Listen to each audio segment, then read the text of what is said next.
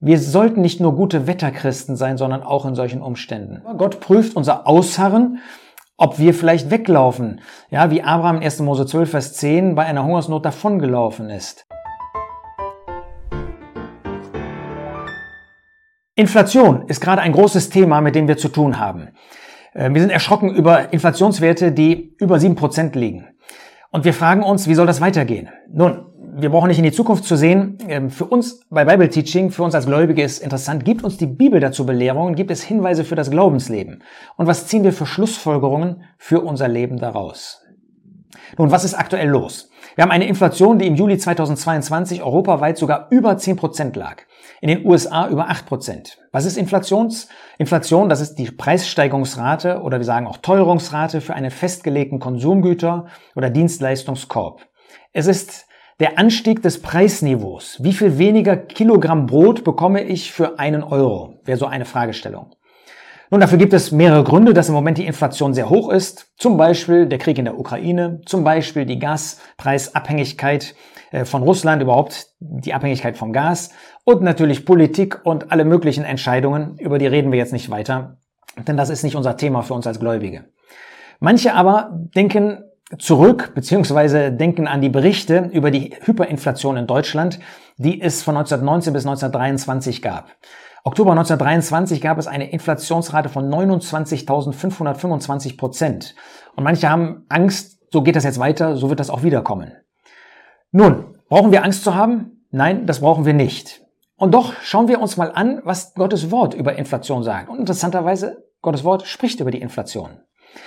Ein bekanntes Beispiel ist 2. Könige 6. In 2. Könige 6 finden wir die Begebenheit, wo Elisa lebte und der böse König Joram, ein Sohn von Ahab, regierte. 2. Könige 3, Vers 2 macht deutlich, was das für ein böser Mann gewesen ist.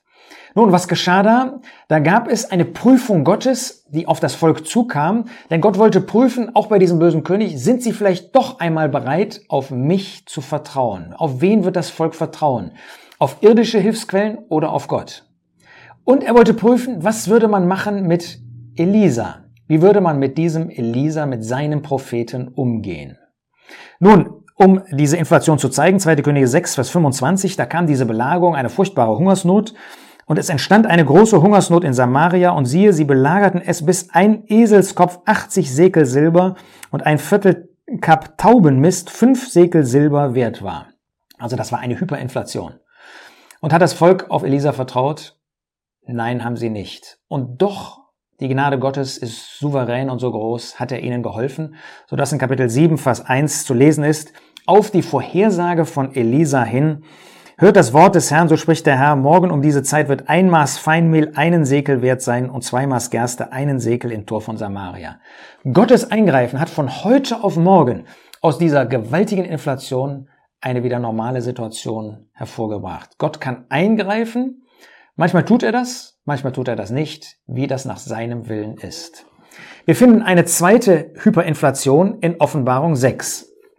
Schau dir dazu, ich verlinke, wir verlinken das, ähm, das Video von Michael Hart über Offenbarung 6 an, über diese Gerichte, die Siegelgerichte. Da ist in Offenbarung 6, in Vers 6 das dritte Siegelgericht. Und da lesen wir, und ich hörte etwas wie eine Stimme inmitten der vier lebendigen Wesen, die sagte, ein Königs Weizen für einen Denar und drei Königs Gerste für einen Denar und das Öl und den Wein beschädige nicht. Wenn man mal so annimmt, dass ein Königs ähm, ähm, von Gerste oder von, von Weizen ähm, eine Mahlzeit oder eine Tagesration gewesen ist, dann kann man dazu kommen, dass die Inflation hier das bis zu 1000, 1200 Prozent gewesen ist, das 10 bis 12-fache des normalen Preises. Was ist das hier? Das Gericht Gottes über die christuslose Christenheit und die gottlose Welt. Das findet nach der Entrückung statt. Wir brauchen da keine Angst zu haben. Ähm, das werden wir nicht erleben, sondern wir werden vorher bei dem Herrn Jesus im Himmel sein. Aber es zeigt Gottes Eingreifen als Zucht, nein, nicht als Zucht, als Straf, als Gericht über die Gottlosigkeit dieser Welt und auch der Christen. Also diese beiden Beispiele zeigen schon, wie Gott eingreift zur Zucht und zum Gericht. Wir finden dann ähm, Hungersnöte in der Bibel, ähm, die immer wieder natürlich mit solchen ähm, ähm, Preisproblemen einhergegangen sind. Ich nenne mal kurz drei Beispiele. Fehlende Nahrungsmittel in Ägypten, 1. Mose 47, das war die Zeit, als jo Jakob lebte. Warum hat Gott das gegeben? Nun, zum Beispiel deshalb, weil er souverän gehandelt hat, um Josef als Herrscher einzusetzen und Jakob nach Ägypten zu bringen. Und er wollte zweitens testen, wie werden die Menschen mit Zaphnat Paneach, das ist ja der Name, den der Pharao ähm, Josef gegeben hat, als er ihn erhoben hat zum Herrscher, wie werden sie mit ihm umgehen? Wie werden sie auf ihn reagieren? Werden sie zu ihm kommen? Zaphnat Paneach, deshalb habe ich diesen Namen hier auch ähm, genannt, heißt er übersetzt der Erhalter, der Retter der Welt. Nun, genau das wird in der Zukunft sein. Werden sie zu Christus kommen? Erste äh, Offenbarung 6. Werden sie zu Elisa kommen? Zweite Könige 6. Werden sie Christus annehmen als Herrn? In der Zukunft als Messias, wir als Retter, wenn er solche Probleme schickt, solch eine Inflation, äh, versuchen wir damit nur mit menschlichen Mitteln irgendwie damit umzugehen? Oder erkennen wir Gottes Eingreifen? Gehen wir zu Gott? Geht der sündige Mensch und bekehrt sich? Wir finden in 2. Könige 18, das ist die Zeit von Hiskia, dass es kein Wasser und keine Nahrung durch die Belagerung des Assyrers gab. Das war so furchtbar, dass man sogar Urin trank und Kot aß. Ja, kann man nachlesen, 2. Könige 18, Vers 27. Warum war das so? Das war eine Drangsal und eine Glaubensprüfung und Stärkung zugleich für Hiskia, aber nach seinem Versagen. Er hatte sich nämlich vorher tatsächlich verbündet mit dem Assyrer, hat aus dem Haus Gottes Dinge abgerissen und war nicht treu gewesen. Und Gott brachte dann diese Prüfung, um ihn wieder auf den rechten Pfad zu bringen. Es war zugleich eine Glaubensprüfung für das Volk. Und es ist ein Vorbild auf die kommende Drangsalszeit für Juda, die Drangsal Jakobs, die große Drangsal, die kommen wird. Auch sie werden mit solchen Hungersnöten, mit solchen Inflationen zu tun haben. Werden sie zu Christus kommen? Werden sie sich ihm übergeben? Ja, und dann finden wir interessanterweise in dem Gebet von Salomo zur Einweihung des Tempels, finden wir auch, dass Inflation, Hungersnot, Seuchen ähm, vorhergesagt werden. Und er macht in seinem Gebet in 1. Könige 8, Vers 37, auch in 2. Chroniker 20, Vers 9 ganz deutlich, dass die Ursache dafür, für diese Seuchen, Inflation und Hungersnöte, dass das ist Schuld, Sünde, Weltförmigkeit. Aber er sagt ihnen zu, wenn ihr zu mir kommt, wenn jemand zu Gott betet, das ist ja das Gebet von Salomo, das Gott erhört, dann wird Gott antworten. Gott ist ein Gott der Gnade, der antwortet. Nun, was ziehen wir für Schlussfolgerungen? Was für praktische Lehren ziehen wir für uns daraus? Erstens, wem vertrauen wir? Vertrauen wir unserem Geld, Inflation, das ganz schnell davon fliegen kann? Jakobus 1, Vers 11, da heißt es, der ähm, Reiche soll nicht auf ähm, sein, sein Geld vertrauen, denn wie des Grases Blume wird es vergehen, denn die Sonne ist aufgegangen und mit ihrer Glut und hat das Gras verdorren lassen und seine Blume ist abgefallen und die Zierde des Ansehens ist verdorben. So wird auch der Reiche in seinen Wegen verwelken. Geld kann ganz schnell weg sein, von heute auf morgen. Hyperinflation, du hast gar nichts mehr. Ist unser Vertrauen auf Geld oder auf den Herrn? Wem vertrauen wir? Zweitens nutzen wir unsere Zeit, davon spricht Jakobus in Kapitel 2, Vers 15 bis 17, auch Johannes spricht davon in seinem ersten Johannesbrief Kapitel 3, nutzen wir diese Zeit, die wir haben, wenn es eine solche Inflation gibt, um solche zu unterstützen, die in Not kommen.